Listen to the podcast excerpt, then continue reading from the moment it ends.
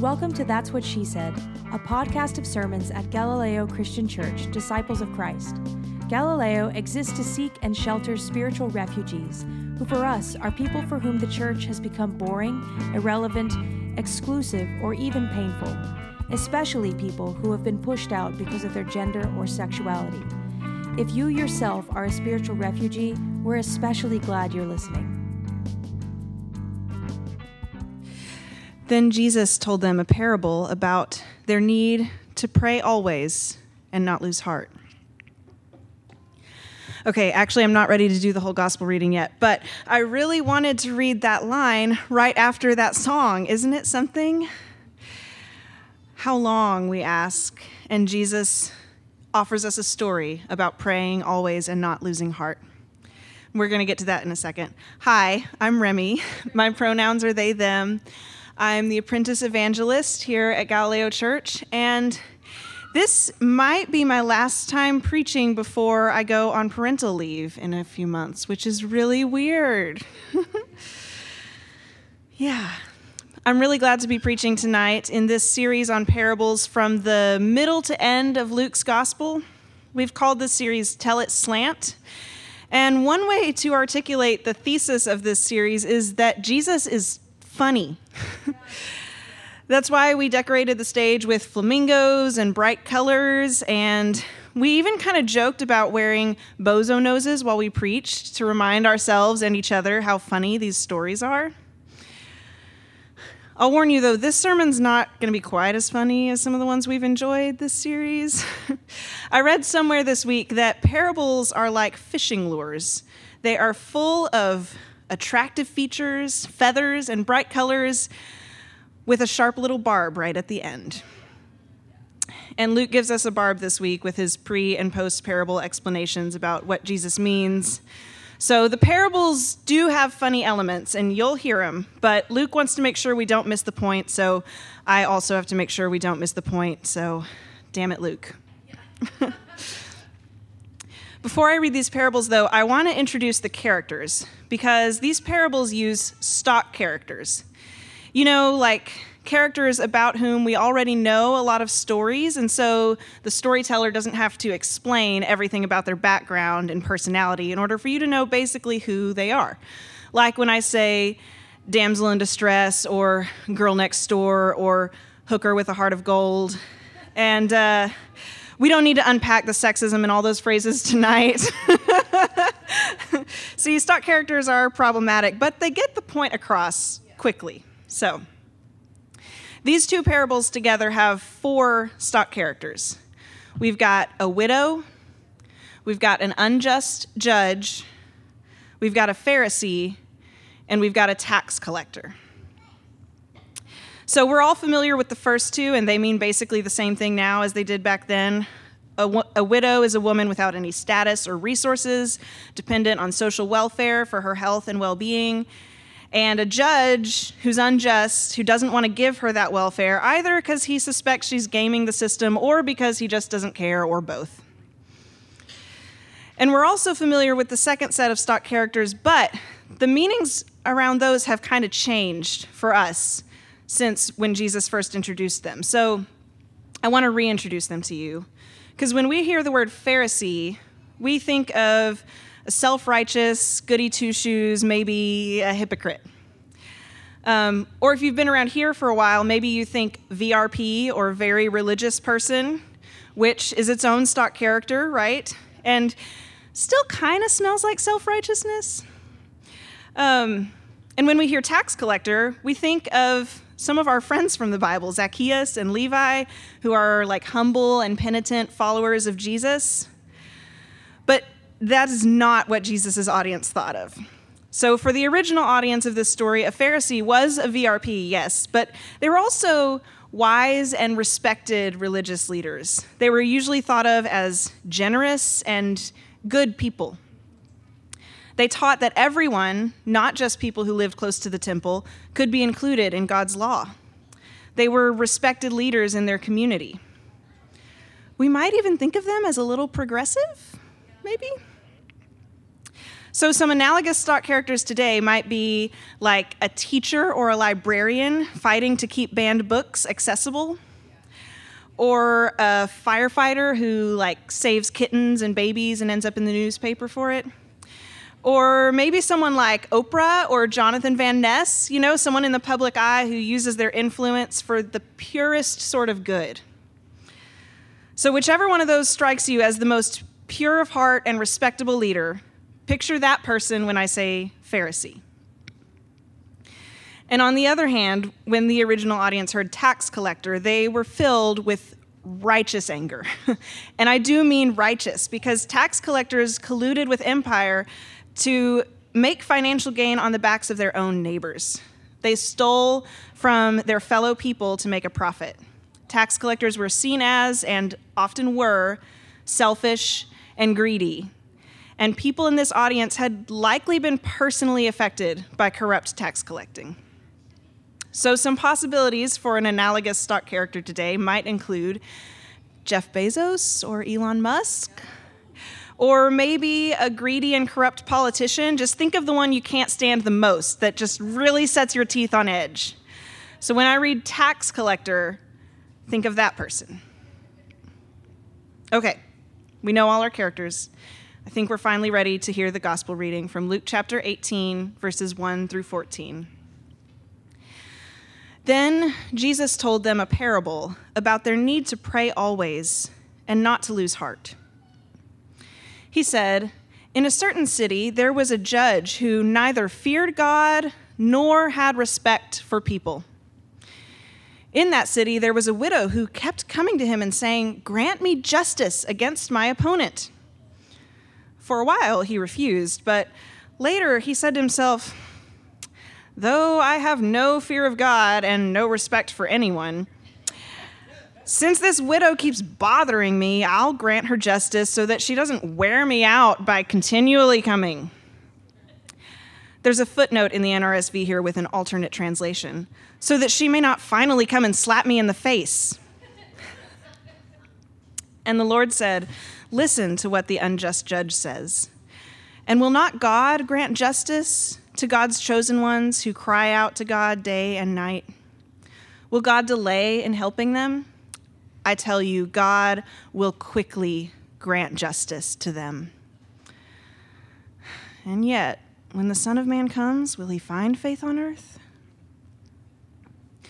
He also told this parable to some who trusted in themselves that they were righteous and regarded others with contempt. Two men went up to the temple to pray one, a Pharisee, you've got your character in mind, and the other, a tax collector.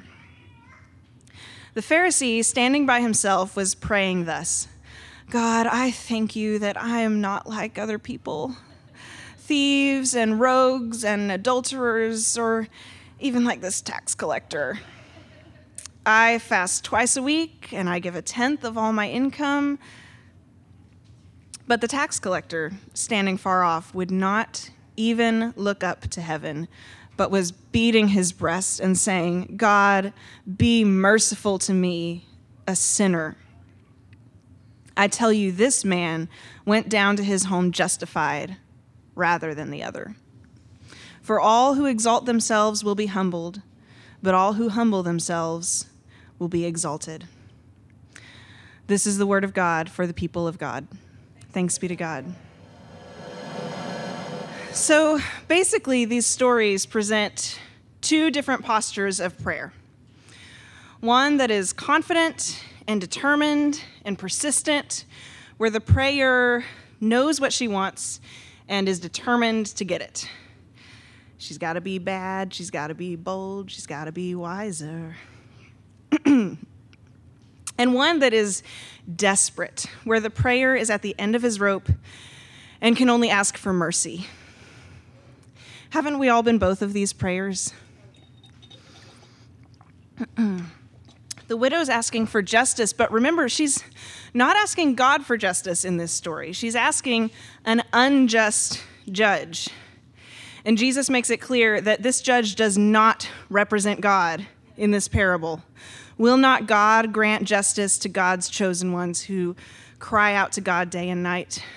Will God delay long in helping them? I tell you, God will quickly grant justice to them.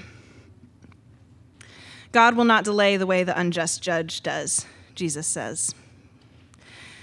The stock character of the widow is the picture of innocent need. She's nonpartisan. No one would deny that she deserves justice and she should have it. And yet she has to beg and beg and beg.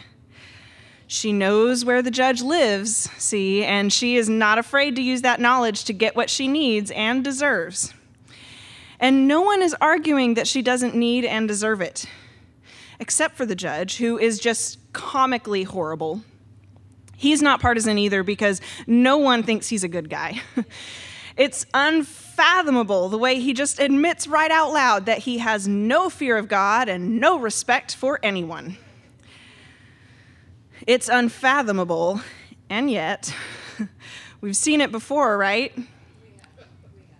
We all know someone who deserves help from the government. Not just deserves it, but is legally entitled to it. I mean, she is the exact reason these laws were written. They were penned with exactly her in mind. And yet she has to show up day after day after day, begging the powers that be to just do their jobs. God is not like that, Jesus says. God will grant justice quickly. And on the other hand, we have this character that everyone loves to hate. He doesn't deserve any favors from government, charity, or divine power.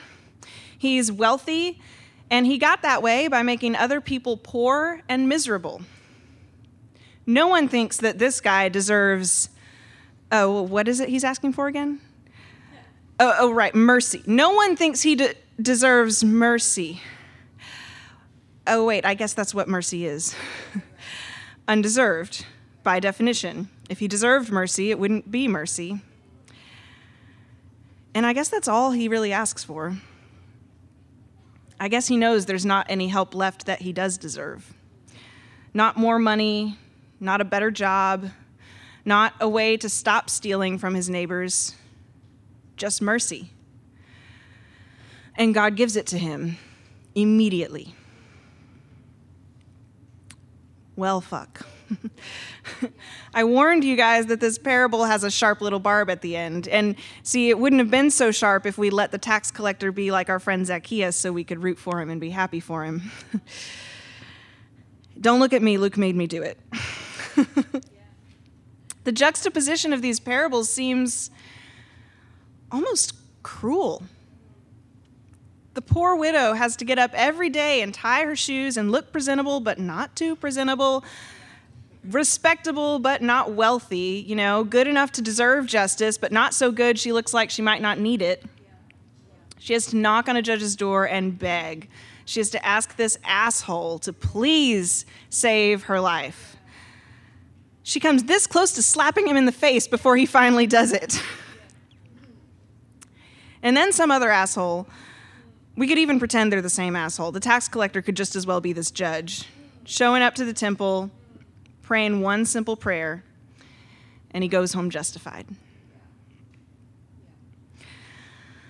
I guess both of these parables are contrasting human logic with God's logic. The judge delays as long as he can, but God wouldn't delay, Jesus says. And if even this judge eventually granted justice, how much more will God grant justice? And in the second case, if God will grant justification even to this scumbag, then we have no need to fear that God wouldn't do the same for us, even on our very worst days. In the second case, even reasonable people like you and me might delay at least a little bit, but God doesn't. God will quickly grant justice, Jesus says.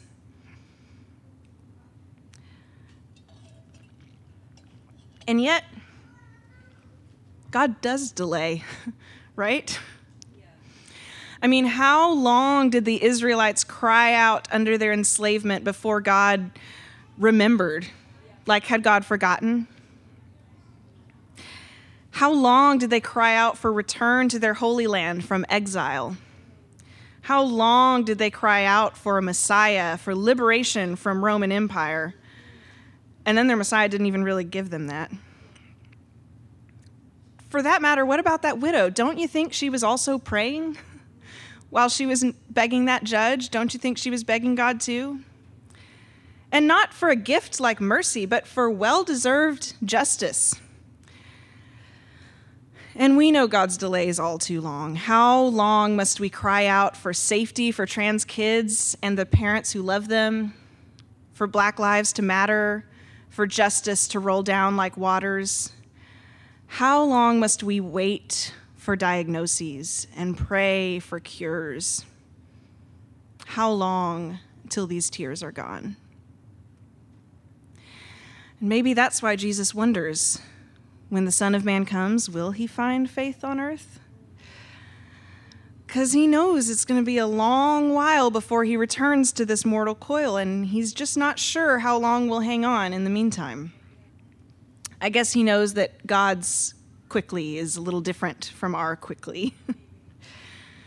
2,000 years and counting, y'all, and here we are, still gripping this faith by our fingernails sometimes with confidence, like the widow. Like when we march in parades and we declare that God's love is real, it is for you, it is worth it. Or when we trek out to this barn every week or fire up the interwebs from our bedroom to get with our beloveds and remind each other the universe has a direction. It bends toward justice. Yes, it does. Yes, it does. Yes, it does. But sometimes we just don't have that persistence in us anymore. Sometimes all we can do is beat our breasts and say, God, have mercy on us and on this broken and hurting world.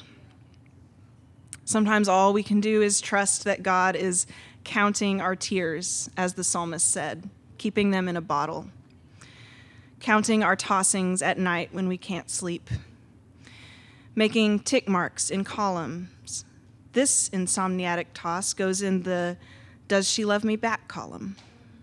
That toss was Is it cancer? This tear fills the bottle labeled Can't We Ever Be Reconciled? And that one goes in the jar that says, Am I really doing the right thing? Sometimes we're just not up for knocking on doors. Some of our prayers are not the sort that would ever get the attention of a judge who has no fear of God or respect for anyone. But they do get the attention of God. Maybe that's what Jesus means by quickly. Maybe we don't get our justice quickly all the time, but God will not delay to hear us at the very least. God is listening, counting, keeping a ledger of our wants and needs and pains. After all, I guess that's how God heard the prayers of the Israelites finally, who groaned under their enslavement. If you want to refresh your memory of that story, you can check out the last few verses of Exodus chapter 2. 400 years after God's covenant with their ancestors, they had forgotten how to pray, forgotten even who God was. But it turns out you actually can't forget how to pray because even if you don't know how to pray, God still knows how to hear you. You're weeping, you're tossing, you're groaning. Even as this parable encourages us to pay attention to our praying, implying maybe that there are better and worse ways to do it, there's still the promise that God will hear us no matter what. We can always pray better, I'm saying, but we can never pray wrong.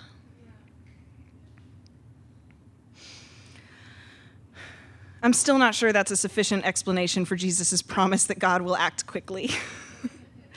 it just doesn't seem substantiated, either in that first parable or in the rest of Scripture or in our lives. Although in the next parable, our prayer won't even have gotten home before his prayer's answered. Be merciful to me, a sinner, he asks, and goes home justified. Maybe not liberated from his corrupt job, Maybe not with a plan for financially sustaining his family without continuing in his greedy work. Maybe it takes God some time to intervene in the mundane workings of this broken world in order to enact justice.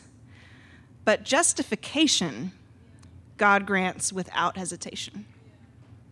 Forgiveness is ours, always, immediately. God might delay to save us, but God never delays to love us. Yeah, this sermon isn't funny. it's heavy, and it because it has to do with prayer and unanswered prayer.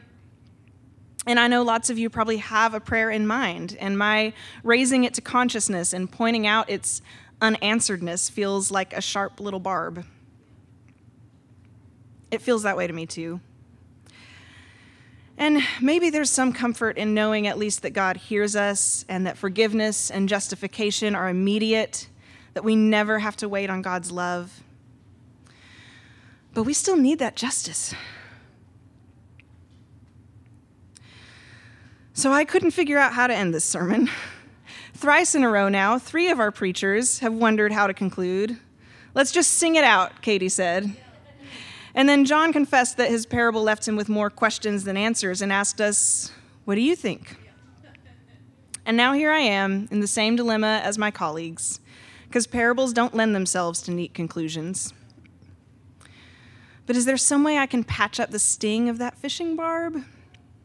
Can I off- offer some kind of balm for the hurt I've uncovered tonight? Maybe the answer for this one is a little on the nose we have to pray. Will you pray with me? Oh God, after reading these two stories, we hardly know how we should pray. Should we boldly knock on your door and demand justice? Okay, here we go.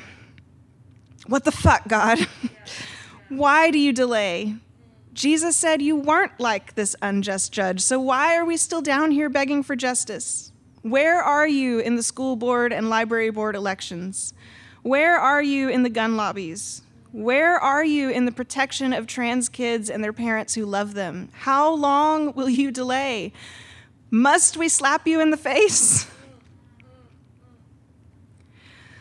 Or should we collapse at your feet and murmur one simple sentence of confession and repentance because it's all we can get out?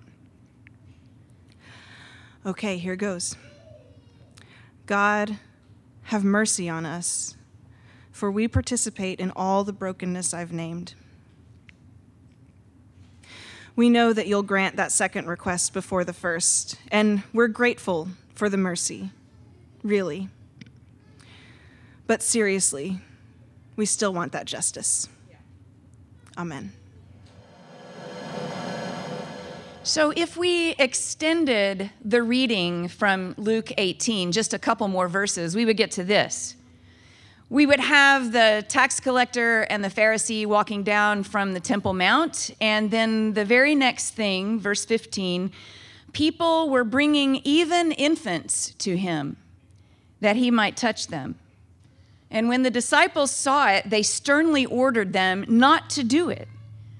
But Jesus called for the babies and said, Let the littlest children come to me, and do not stop them, for it is to such as these that the reign of God belongs. Truly, I tell you, whoever does not receive the reign of God as a little child will never enter it. And I wonder what it was in Luke's mind that had him place the story about Jesus and the babies right after these two parables about prayer. Babies don't pray. I'll tell you what babies do they keep asking and asking and asking unto demanding what they know they need. They don't stop until they get what they need they are inherently persistent. And you know what else is true about babies, about the littlest children? They come asking, asking, asking with entirely empty hands. They come with nothing. They come only asking, What do you have for me? I have nothing for you. It's like asking for mercy. It can't be traded for, there's no exchange. So, yeah, we pray like little babies, like little children. We're invited to come tonight, just like they come. We're invited to come to this table persistently every Sunday, every Sunday, every Sunday. Do you get it? Justice, maybe not, but justification here, granted before you get home tonight. And you come here with your hands cupped, ready to receive the body of Christ. You bring nothing to this table. No deserving, no trade. You just come. Like little children, church. And we've got a lot of them showing us exactly how to do it right. Thanks be to God. Let's pray. Thanks for listening to That's What She Said. This podcast is preached almost always by our lead evangelist, Reverend Dr. Katie Hays. Galileo Church has five missional priorities. We do justice for LGBTQ plus people and those who love them. We do kindness to those in mental and emotional distress and celebrate neurodiversity. We do beauty for our God who is beautiful. We do real relationship, no bullshit, ever. And we do whatever it takes to share this good news with the world God still loves. To support the production of this podcast and the ongoing missional priorities of this church, go to galileochurch.org and click on Conspire with Us. You'll have options to use your Venmo or PayPal, or use your credit card or bank account. Any amount helps, and if you're kind enough to share your contact information with us, we'll continually send you thanks. Peace.